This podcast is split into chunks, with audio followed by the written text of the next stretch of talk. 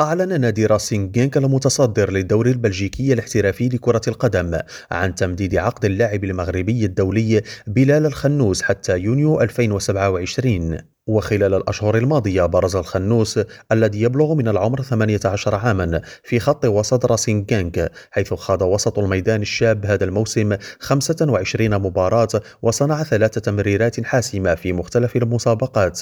ونقل بلاغ للنادي عن الخنوس قوله إن هذا العقد الجديد سيمكنه من التركيز بنسبة 100% على ممارسة كرة القدم مع نادي جانك ومن ثم الفوز بالألقاب حتى يتسنى له مغادرة النادي ذات يوم من الباب الباب الكبير. وقبل أسبوعين كان الخنوس قد حصل على جائزة الموهبة الشابة الصاعدة للسنة خلال حفل جائزة الحذاء الذهبي التاسعة والستين التي تكافئ أفضل اللاعبين الذين يشاركون في بطولة كرة القدم البلجيكية. وبصم الخنوس على حضوره ضمن تشكيلة أسود الأطلس التي خاضت غمار منافسات كأس العالم قطر 2022 والتي حل فيها المنتخب المغربي في المركز الرابع.